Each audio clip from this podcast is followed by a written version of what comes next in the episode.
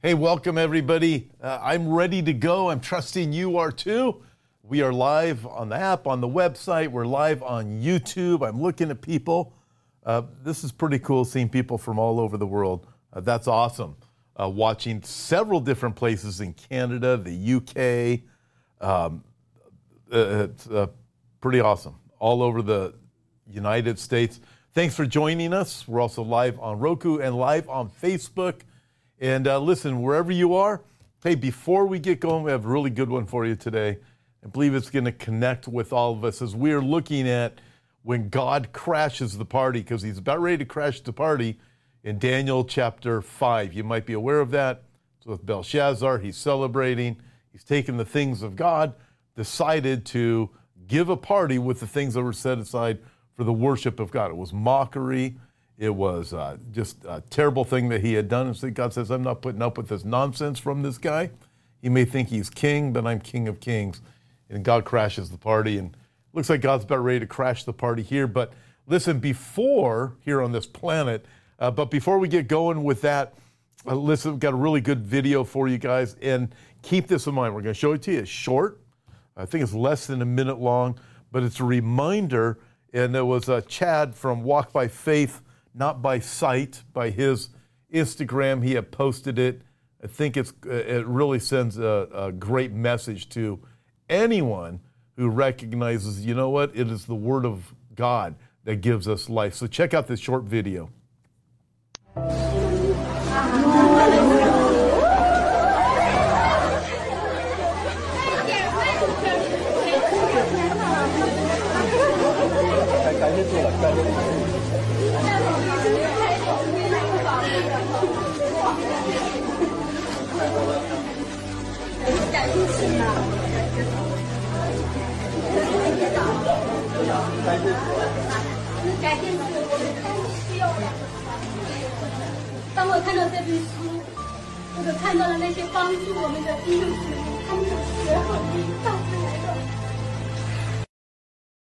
Hey, so I look at this and think, man, the video you guys just saw, and what a great reminder it is for you and me to cherish God's word. You know, we still have it available in the Western world, and I think we forget how fortunate we really are. And it's this word that gives us life. It's a light unto our path, and it gives us the prophetic word. 2 Peter chapter 1, verse 19. It's a light that shines in the darkness. And we live in a very dark world. And I think of those uh, Christians that you just saw in China. Man, how blessed they are, and they know it to have God's word. Have we forgotten? Uh, do we understand how blessed we are to have God's word? And one of the areas I would challenge people when it comes to Bible prophecy, and obviously, if you're here uh, with this message now, uh, Sunday evening here on the west coast of the United States, we go through the word. So you guys are here, you want the word. But so often, what happens in the prophecy circles is, man, just give me the exciting stuff, which we're going to get to, uh, because we we can understand when we look at the events through the lens of the Bible, we can connect with things. But we got to make sure that we have the Bible. We need to remember, above all else, that Jesus gives us life. He has come to forgive us of our sins, and Jesus is coming back. Of that video that Chad from Walk by Faith, Not by Sight posted, he wrote this Chinese Christians that come into possession of a Bible in a country where jail or even worse can happen for owning a Bible. They are overjoyed with such reverence for God's word when they lay their hands on a Bible in our country where the persecution comparatively is nothing. We own two or three Bibles and don't even come close to the same attitude. I want to be so filled with joy to study His Word and read it, uh, study it, and knowing the gift that I have been given through His Son. Amen. Well said, Chad. And, you know, just looking at this, just a reminder as we get going, like I said, we're going to be in Daniel chapter 5. We're going to connect some dots, and uh, we're going to start connecting some dots um, right now, as a matter of fact, as we look at God is about ready to crash the party. So consider these words. Hal Lindsey recently wrote in Matthew chapter 16, Jesus admonished us to discern the times. That means paying attention to what's coming or what's going on. Study and apply God's word and pray about everything today. We see signs of distress all over the world. We can see in real time things the Bible long ago told us about, and it's not pretty lawlessness, moral confusion, slander, deception, hedonism, uncontrolled rage, and cruelty fill our sight lines. These things are no longer theoretical events to be analyzed from a distance.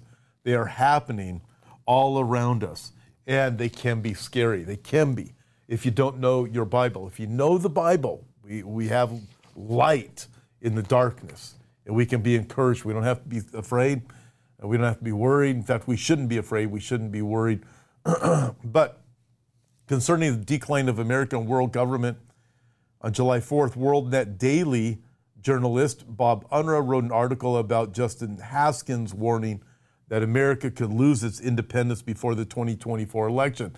Daymond Duck uh, noted, uh, uh, made some notes regarding that WorldNet Daily article, and then he noted within the past couple of months, he said this, and you know, we've heard this, but you've seen it again as a reminder.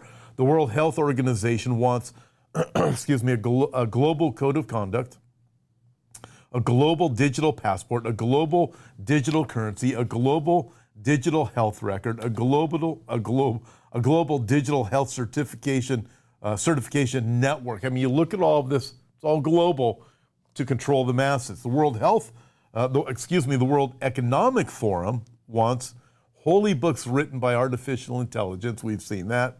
The International Monetary Fund wants a global digital currency and transaction data. Isn't it interesting when you look at all of this?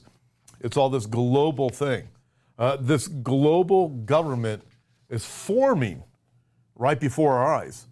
The United Nations wants a global digital ID linked to everyone's bank account, a seven year covenant with many to bring in a one world government, and then Daymond Duck notes Emmanuel Macron wants a global tax Unless God intervenes, the world is on the brink of a world government and the tribulation period. Listen, God is going to intervene. I mean, He could intervene and stop everything and then uh, just do a redo. I don't think it's going to happen because what the Bible actually portrays when it comes to the last days, which we are rapidly entering into, uh, the tribulation is not far off, which means the rapture is not far off. And when you start looking at all of these events, according to what the, the way the Bible describes them, they're only going to increase in frequency and intensity as we get closer to that time, like birth pains upon a pregnant woman. They're going to happen faster and faster. So as we look at everything that's taking place, it's a reminder, just like it was in Daniel chapter 5, which we'll see in a minute, God is about ready to crash the party, and it's going to be crashed with a rapture where we're going to be going up, and the tribulation that is going to be coming upon of the planet. And in the meantime, things are going to continue to happen faster and faster. Things that were in the news today are going to be old news within a few more days.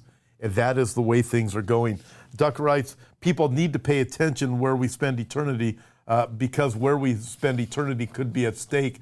And the church is running out of time to be salt and light. Uh, indeed, it is. Folks, um, I want to encourage you to be prepared. All right. Lots of talk about different things is out there. One more thing I want to show you, and then we're going to get into Daniel chapter 5. If you guys could pull up slide number two with the red heifer, check this out. So here, here it is. Biblical red heifer could bring million uh, visitors to Samaria. Um, when you look at this, I don't know if you've been paying attention to this. It's been on the news a lot over the last few days. This particular article that you're looking at here came uh, from Jewish News Syndicate, and this uh, they're they're saying, hey, um, there's all kinds of people who are Christian that they think are going to flock to Israel to see the red heifer. So why is that? Well, in Numbers, I believe it's Numbers chapter 19, you have the uh, the instruction for the ashes of the red heifer that are needed uh, for the cleansing of the, the worship of the temple, the temple instruments and uh, to burn the uh, red heifer on the Mount of Olives is what the thought is uh, as you progress to the second temple period at the time of Herod with the worship that was going on there at that time. So, uh, so many religious people over in Israel, many religious people, not all of them, have been looking for a red heifer uh, for the purpose of a third temple uh, that is going to be built. I believe it's just a matter of time. But I do want to caution everybody on the say, okay, you got the red heifer coming. We have the Agenda 2030 meeting that's coming in September. Uh, you guys hear me talk about this a lot. We have Rosh Hashanah coming. We have the Feast of Trumpets coming. Man, the, the rapture is going to happen any day now. It's going to happen in August. It's going to happen in September at the latest. Hey, listen, we live in exciting times. But what the red heifer signals to me and a temple that's going to be built, it's, it's, a, it's the Antichrist. Uh, the, the Antichrist is going to come and he's going to sit in that temple and demand to be worshiped as God and it's going to portray great uh, deceit upon the Jewish world as he's going to be presented to many as the Messiah. So I'm very concerned about it.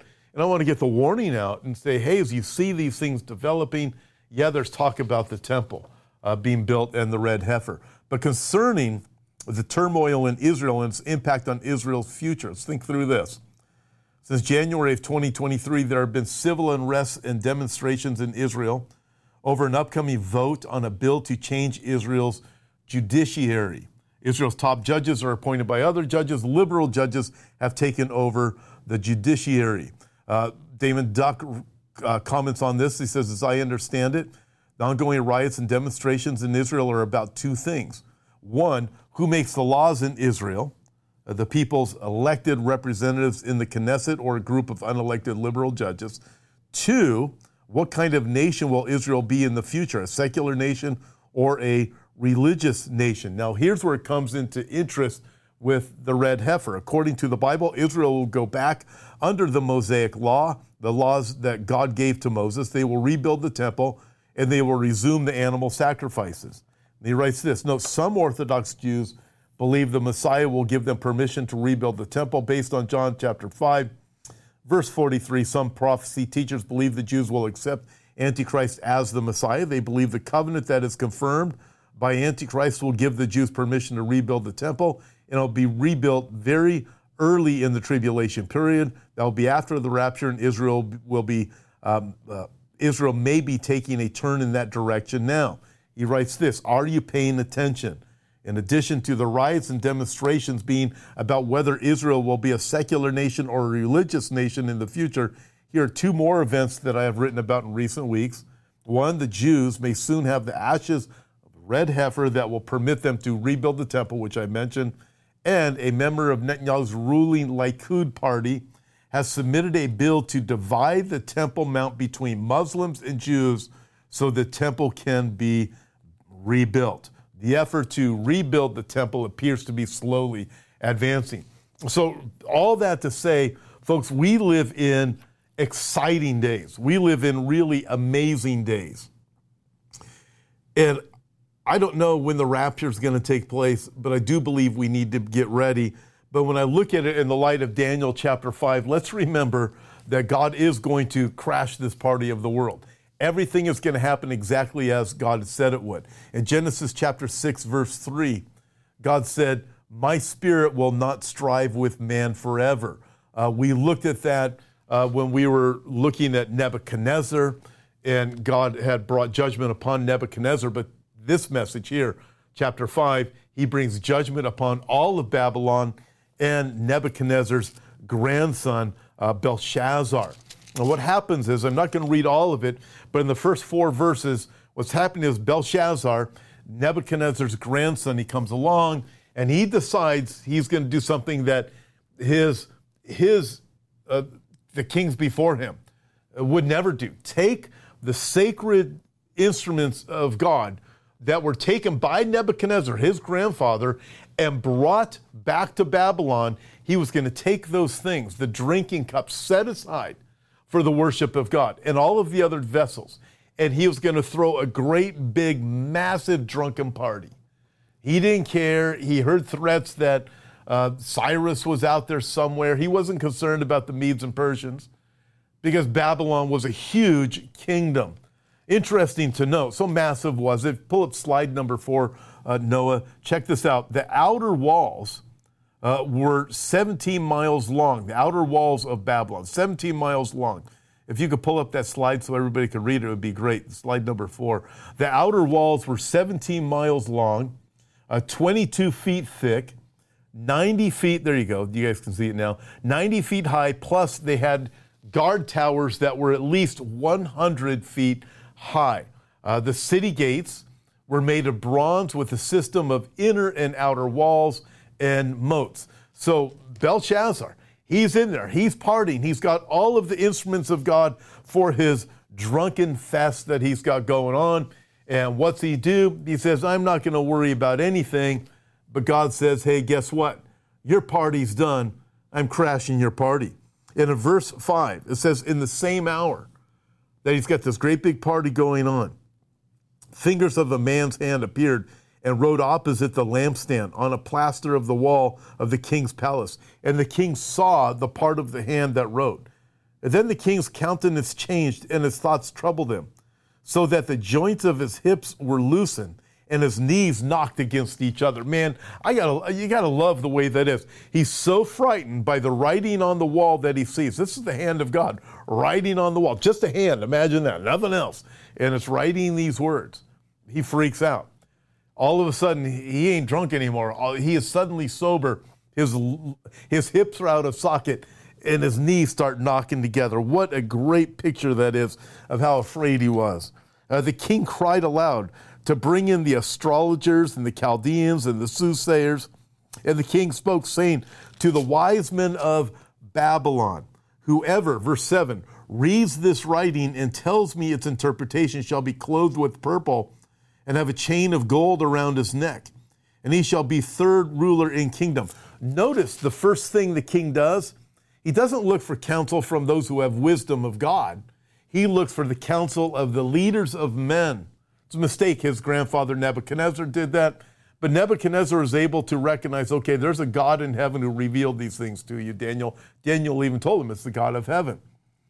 But you saw the progression in Nebuchadnezzar's life here with Belshazzar.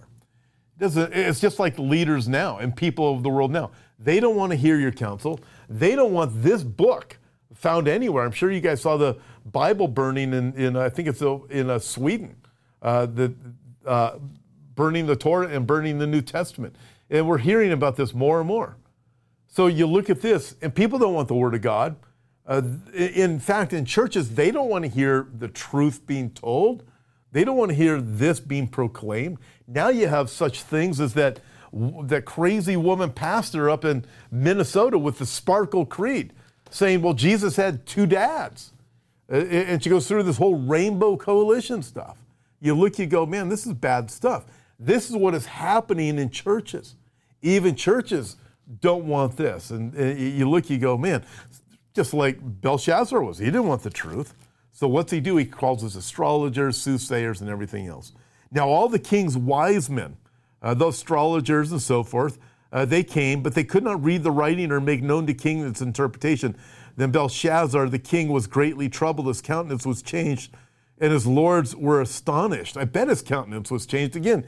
His hips are out of joint, his knees are knocking, he can't get an answer, and now he's really freaking out. And the queen, because of the words, verse 10, of the king and his lords, they came to the banquet hall. The queen spoke, saying, O king, live forever.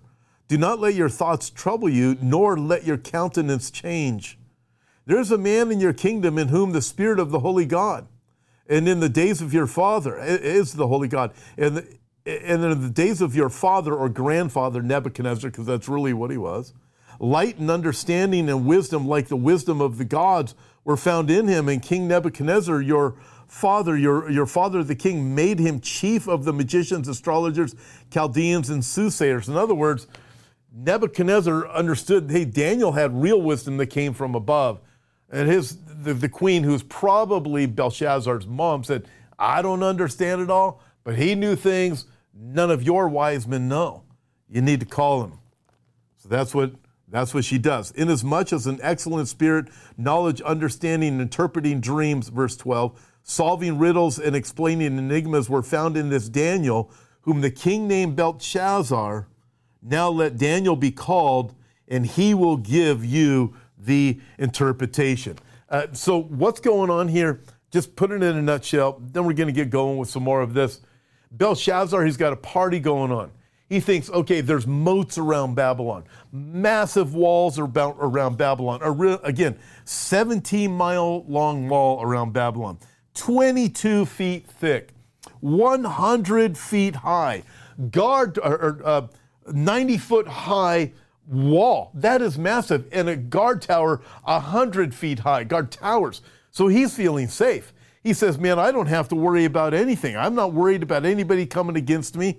But in the distance, the Medo Persian king Cyrus and his army were making their way to Babylon. Nabonidus and his troops headed them off at the Tigris River. That would be Nabonidus, by the way, what he did, he appointed Belshazzar to run the kingdom while he went out to maybe expand his territory or make sure everything was strong out there. So Nabonidus is out there. Belshazzar, he's like Hunter Biden, right? He's in there just throwing a big old party, doing something nobody had ever done before, using the temple things of God, bringing them there to have a big drunken fest. What do we have? Hunter Biden. Well, let's bring all the cocaine that we can right here to the White House. It's like, let's bring him here let's, and, and let's cover for him. Now I think it's three times just recently cocaine's been found at the White House. Secret Service or, or whoever it is says, well, we don't have a clue whose, whose cocaine this could possibly be. And from what I've read, that's been happening for the last two years. Gee, I'm sure it's not Hunter Biden's. But, anyways, you get the idea, right? When you look at this today. So, um, Belshazzar, he's not worried about it. There's all this protection out there. Um, Nabonidus is out there, doesn't have to worry about it. But Nabonidus, the one who appointed Belshazzar to be in charge of Babylon while he was gone, and his troops, they went to meet Cyrus at the Tigris River, but it didn't last long, and Nabonidus was forced to withdraw. And it's believed by many that he was actually captured by Cyrus, and as such, Cyrus had an open road to Babylon. And, and so, with this, um, Belshazzar just thinks I'm safe. I've got it made. Remember the words coming in the near future. When they say peace and safety, sudden destruction comes upon them. 1 Thessalonians chapter 5. That's what the Bible teaches. We've got it made. We don't have to worry about anything, especially after the rapture. We got the crazy Christians out of here. They're gone now. We don't have to hear any more of this about judgment coming. That's the way Cyrus was. That's the way the leaders of this world are. They've got their World Economic Forum, World Health Organization, the UN, and every other global organization that you can think of thinking, we don't want to hear about your God. We, we don't want to hear about any judgment coming. But God crashed the party. And God's about ready to crash this party. And here in Babylon, what happens? God, the writing on the wall, he spells it out for Daniel. Daniel is summoned, and and Belshazzar, thinking he doesn't have anything to worry about, he throws a party. You know what that reminds me of? Also, Revelation chapter 11, what do you have? You have the two witnesses of Revelation chapter 11. What do they do when they are killed by Antichrist? They lay dead in the streets of Jerusalem for three days, and suddenly, while the world is watching, their bodies rise up to the heavens. What was happening before their bodies rose up to the heavens? You look at Revelation chapter 11, the world is throwing a great big party. People are exchanging gifts with one another, thinking we finally got rid of these two, got rid of the people in the rapture. We've been slaughtering people who come to Christ ever since then. We finally got rid of these two crazy prophets in Jerusalem who wouldn't shut up. Antichrist has killed them. They're throwing a great big party. It's like Christmas all over the world until suddenly their two bodies rise up into the heavens. And like Belshazzar, I bet people are going to be freaking out when that day happens. Kind of like Lee Brainard said the other day, their knees are going to be knocking together just like this. And he goes, people are going to wet themselves. I said, Lee, nobody's ever said that on my program before, but he did. That's, but, but people are going to be afraid. And it's going to happen exactly as God says it will. God's going to crash the party. Verse 13, let's continue. Then Daniel was brought, bef- uh, brought in before the king, King Belshazzar. The king spoke and said to Daniel, are you that Daniel who is one of the captives from Judah, whom my father the king brought in from Judah?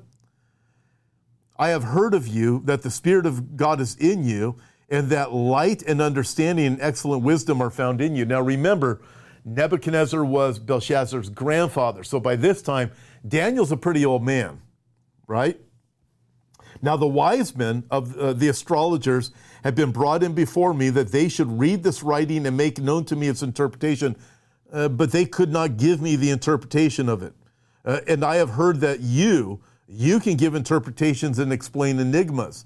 Now, if you can read the writing and make known to me its interpretation, you shall be clothed with purple and have a chain of gold around your neck, and shall be th- uh, a, a ruler of the third of the kingdom. Then Daniel answered and said before the king, uh, Let your gifts be for yourself, and keep your re- rewards, uh, give your rewards to another. In other words, I don't want any of your nonsensical, nonsensical stuff. I don't want any of your stupid robes. I don't want any of your money. I don't want any of your, your, your junk, right? Give them away to somebody else. King Belshazzar, you have huge problems. And all the money of the world ain't going to save you. And then Daniel said, I will read the writing to the king and make known to him the terp- interpretation. O king, the most high God, gave Nebuchadnezzar your father a kingdom and majesty and glory and honor.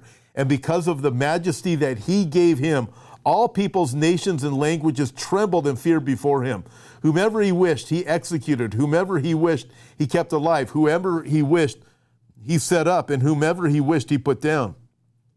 But when his heart was lifted up and his spirit was hardened in pride, he was deposed from his kingly throne, and they took his glory from him.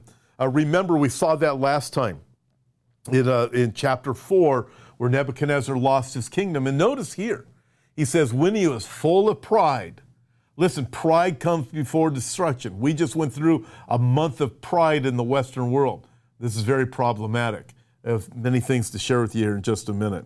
So Nebuchadnezzar was driven from the land, and basically what Daniel's saying is, listen, Belshazzar, you think you're hot stuff? You ain't nothing compared to your father, your grandfather Nebuchadnezzar.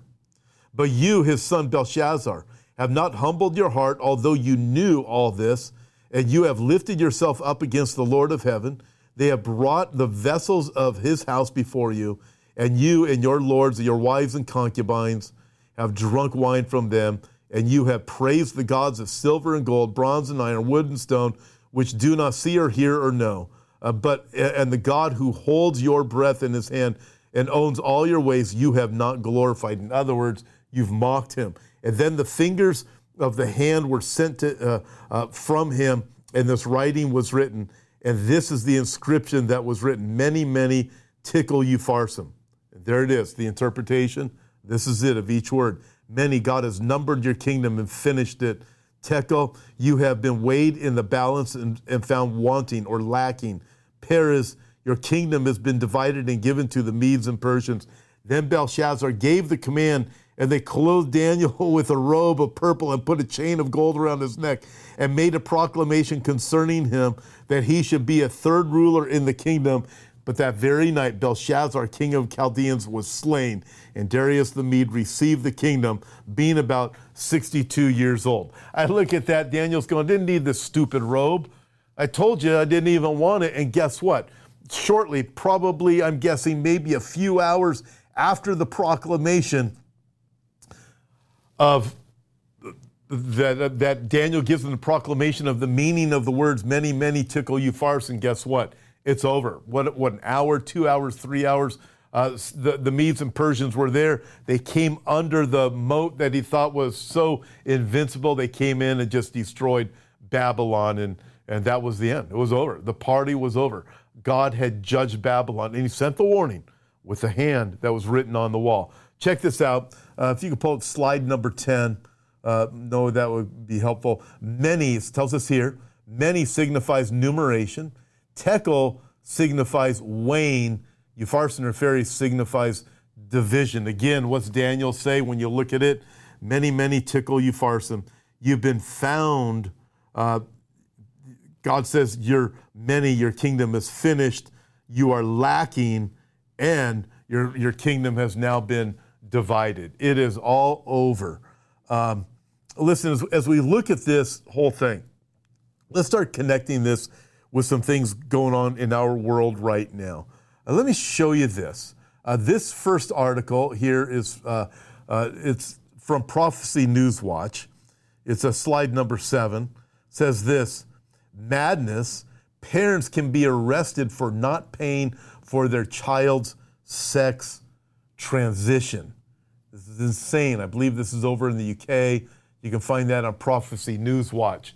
Uh, so you, you look at these things and um, you think, man, this is just, uh, just this is nuts.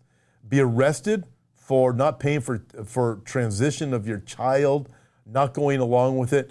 How much everything has turned. But I don't want to stop here. I want to show you this other article. If you go to the next slide, please, with Kamala Harris. Look at this.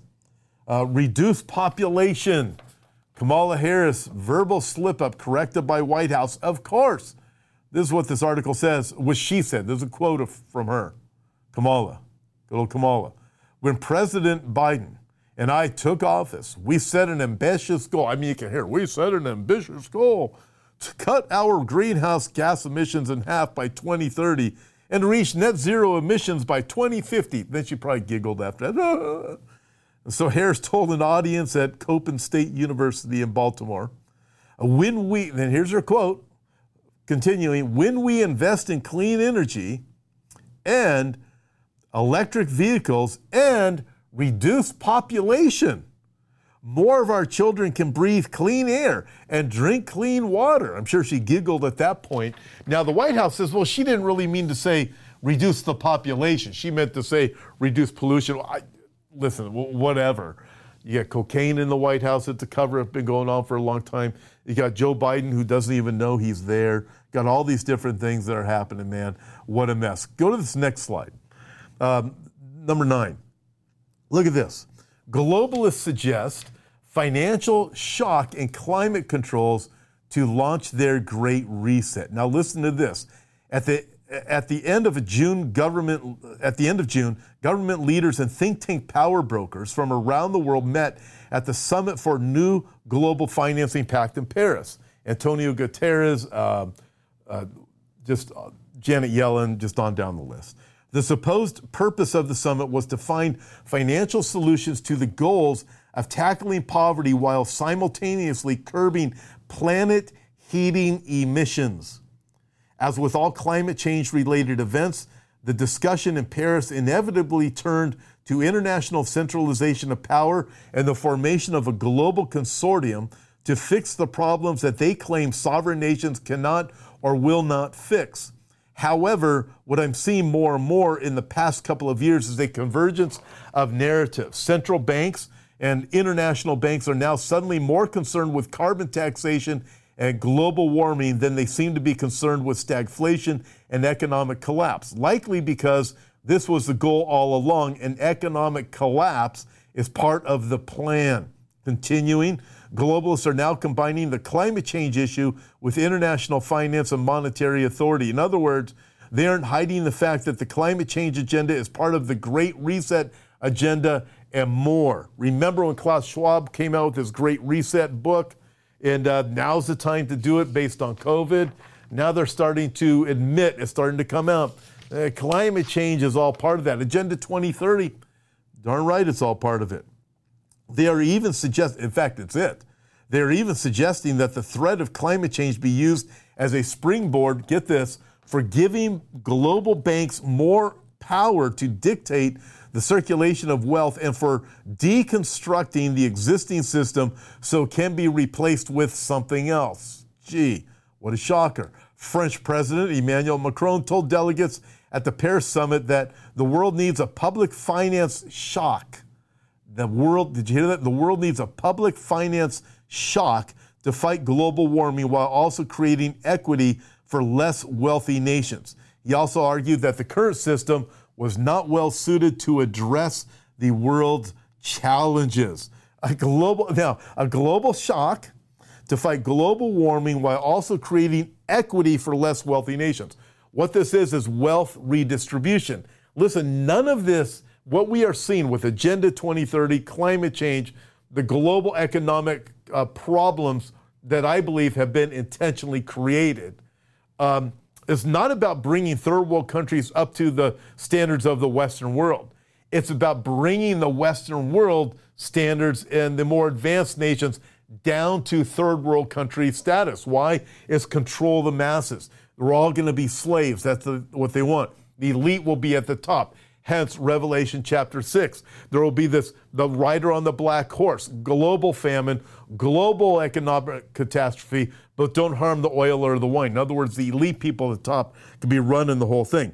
Presenters at the event, continues, noted that the international economic framework had been battered by a number of crises, including the pandemic and the war in Ukraine.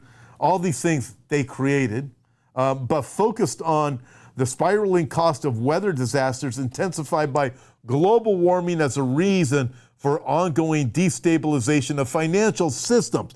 Almost unbelievable. All the global uh, catastrophes of the climate, they're the reason why we have a global economic destabilization thing going on right now. These people are liars.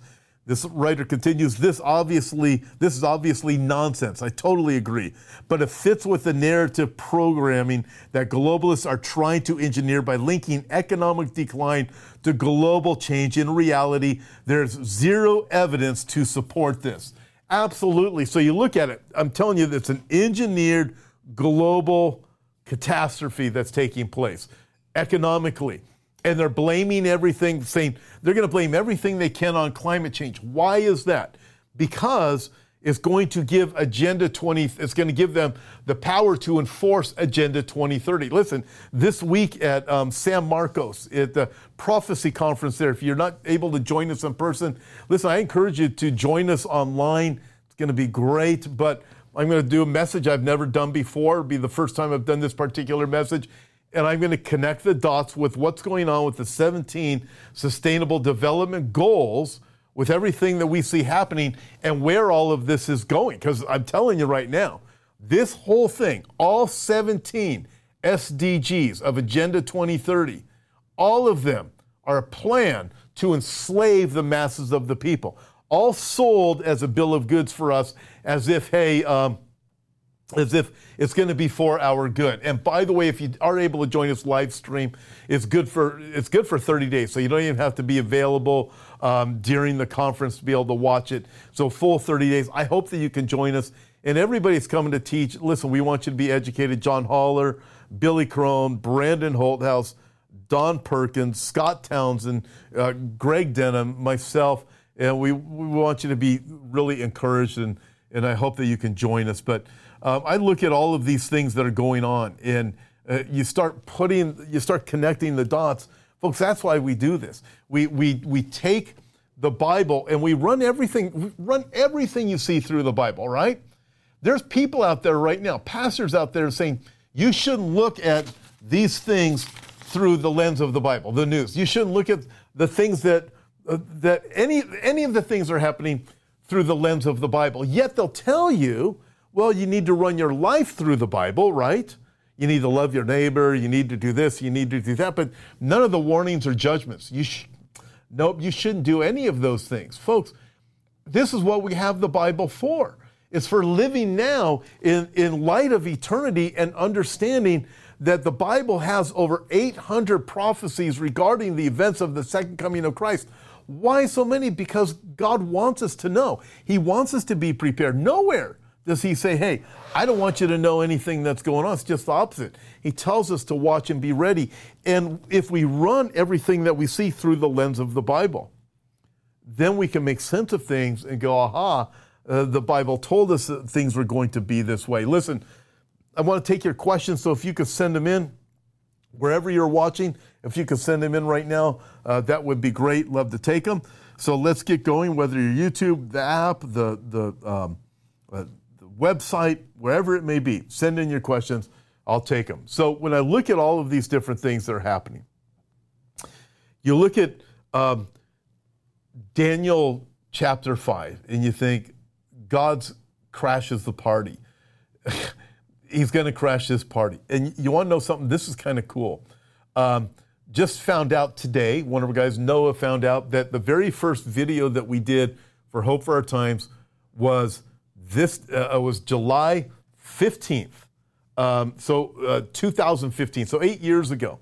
And you know, we were just doing. We had 16 views the first time. I remember sometime 11 views, and we just trucked along real slowly, persistently, got up to 50 views and, and, and everything. And we didn't get real serious about it until COVID hit. And that's when we said, hey, um, let's really get serious about this. The world needs to know the truth about everything that's going on. So I look at it where we were now when we were doing things and doing this and doing that to where we are nine years later. And praise God, I want to thank you guys for sticking with us over the years. Uh, we've, we've never turned to the left or right. It's always been about the Word and running everything through the Word. We've never veered to the left or right. Um, uh, and I want to thank you for just being with us, for supporting us, for ministering, for your encouraging words, people getting saved uh, all over the world. We're, we're, we have several different um, podcasts that we're on now, too. Uh, and it's, it's really cool just to see what God has done, but to know that together we're pressing forward with the hope of the gospel of the Lord Jesus Christ. Uh, but let me get to your questions. And again, I want to thank you guys. Uh, boy, got a lot of questions coming in. Let me see if I can pull this. How do we? Oh, I lost it. Um, let's see. Question Can you help me differentiate between Hades, the pit, and Sheol, hell? So, real simple. When you think of Hades, Sheol is Old Testament word, by the way. So let's go with that first of all in your mind. Think Old Testament. When you think of Hades, you're thinking a New Testament term. And really, when when um, it was a term that applied really to a holding tank, if you can think of it that way, when you, you start putting the whole thing together. Hades isn't speaking so much of the eternal torment of the great white throne judgment. Um, and Sheol has a similar concept from the Old Testament. But let, let me put it to you this way. Um, when, uh, before I was a believer in Christ, got to go back 35, 40 years, got saved 35 years ago. I got arrested one time for I lied to a cop and they threw me in jail. The, the judge, why do you lie to a peace officer? Anyways, I, I just, you know, whatever. but I did it. And uh, I ended up in jail, but my brother in law bailed me out of jail. And uh, so he, so I was in a holding tank. And while I was in the holding tank, what happened was I was released from that jail. My brother in law bailed me out. Um, when a person in the Old Testament dies, they were waiting for uh, Jesus Christ to come and to be resurrected. They were held until the ransom was paid, right? But the problem was in the holding tank, this is something else that happened, is there were people that came through the holding tank. They were already in a jail cell somewhere else. But I would they would come through just in my 12 hours I was in there. I saw several different people coming through there. They're already in the big jail, but they're getting ready to go before a judge and have their sentence to the big house, right? They're in the big jail, they're getting ready to go to the big house, uh, the big prison. And um, I was let out. My, my debt was paid and I was let out. I didn't go into a place of torment. I was just held there until I was released. I didn't go into a place of torment. I was just holding there the people who came through there for their sentencing, they were already in a worse jail than I was. I was just in a holding tank. They were in a bad jail, but they were about ready to go into a worse jail, a big jail, a, a big prison. Does that make sense? With the as they were came through my presence to go before a judge, and the judge was going to give them their final sentencing. Um, so I hope that that. Uh, uh, that, that's the simplest way I could do it. I'm sure I could do a whole message or two on it. Um, Wade Whitaker, do you preach salvation according to Acts chapter 2, verse 38? Well, the first thing that we do is go over to Acts chapter 2 and see what does Acts chapter 2, verse 38 say? Acts chapter 2, verse 38 says this. Then Peter said to them, Repent and let every one of you be baptized in the name of Jesus Christ for the remission of sins, and you shall receive the gift of the Holy Spirit. So I believe you are saved by the Lord Jesus Christ. I don't believe in salvation of by baptism, by water baptism. I believe that the moment a person is saved in Jesus Christ, the Holy Spirit comes and dwells in them. I believe that's very clear in the Bible. And uh, but at the same time, I also believe there's a lot of people out there that have been saved in the Lord Jesus Christ, but they have not yet been water baptized. My question to you, if you've never been water baptized, would be why not?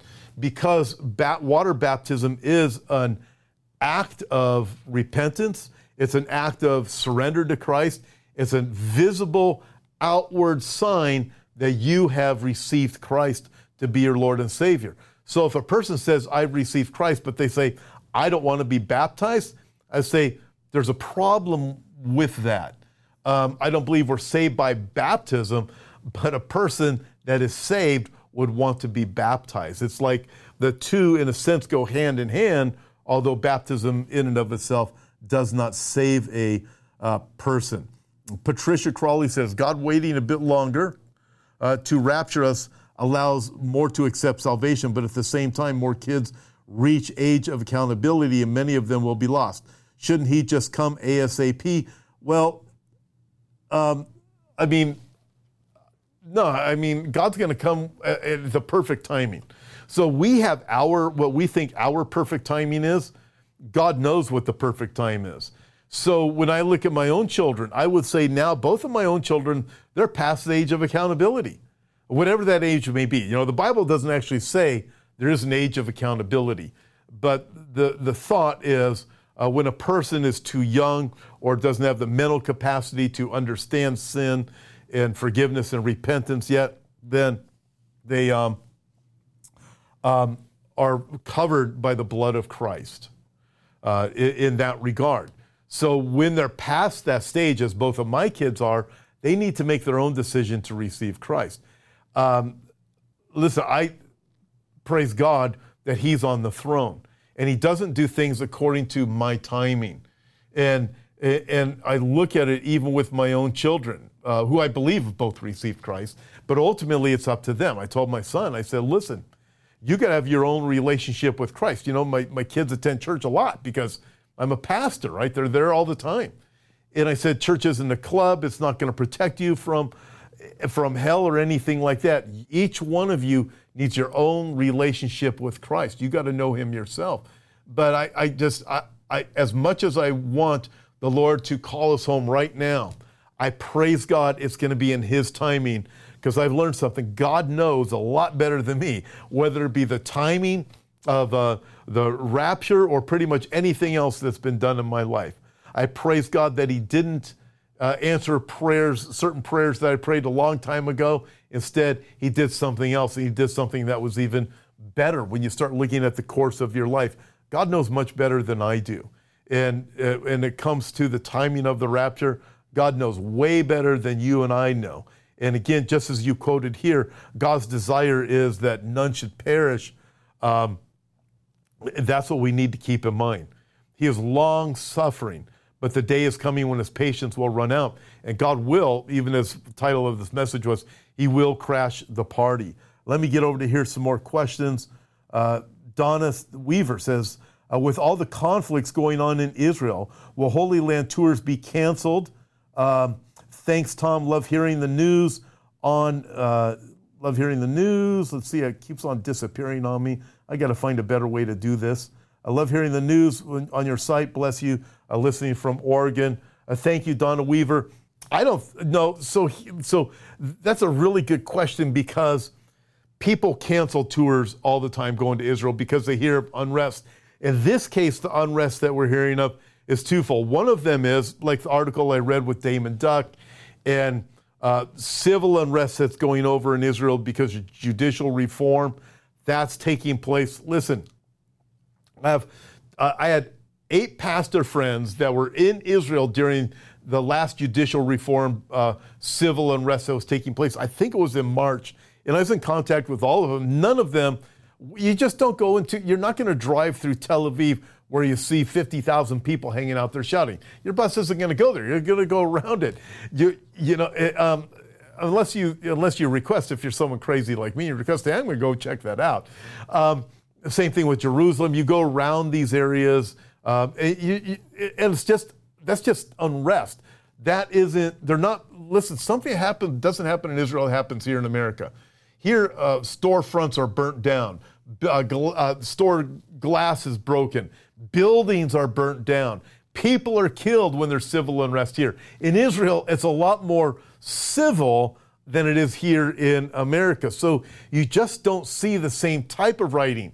What's portrayed in the news is that. And one thing I want to caution you guys on is that a lot of what's portrayed in the news is is manipulated by the Biden administration.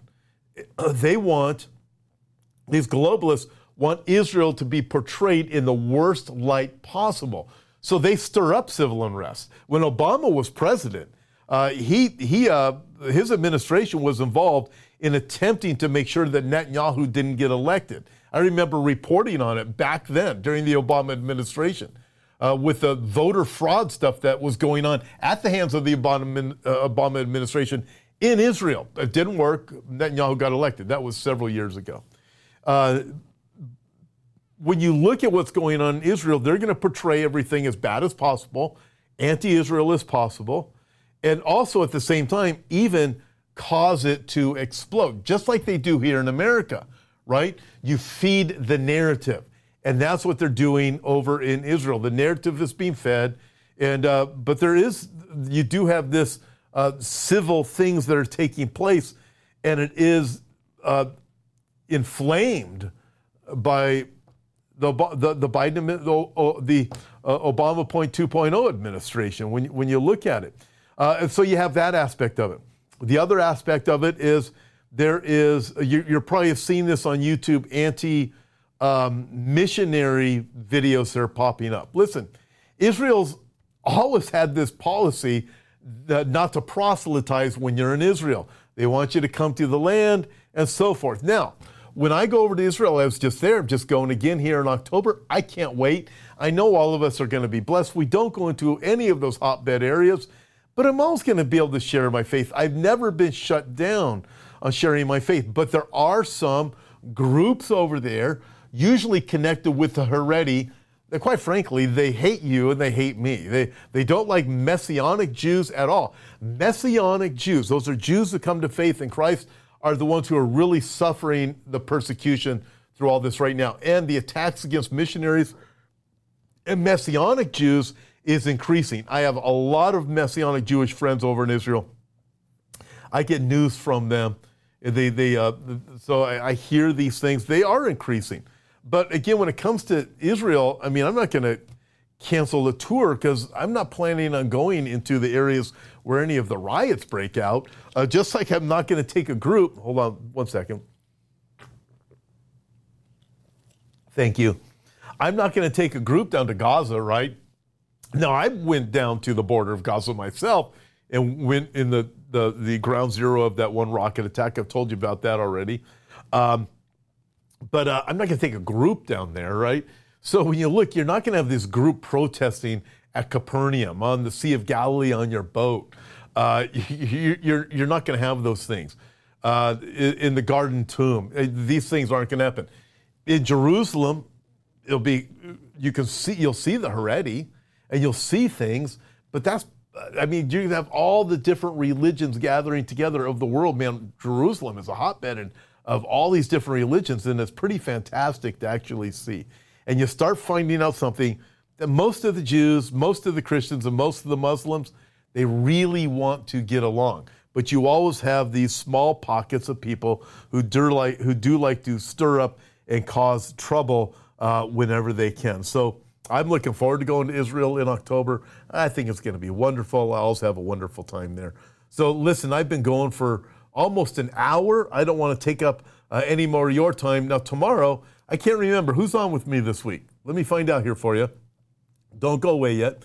I want you to know who's coming on this week. Listen, again, we'll be at the conference, Southern California conference coming up here this weekend. I can't wait uh, for all of you who can join us, even join us live stream.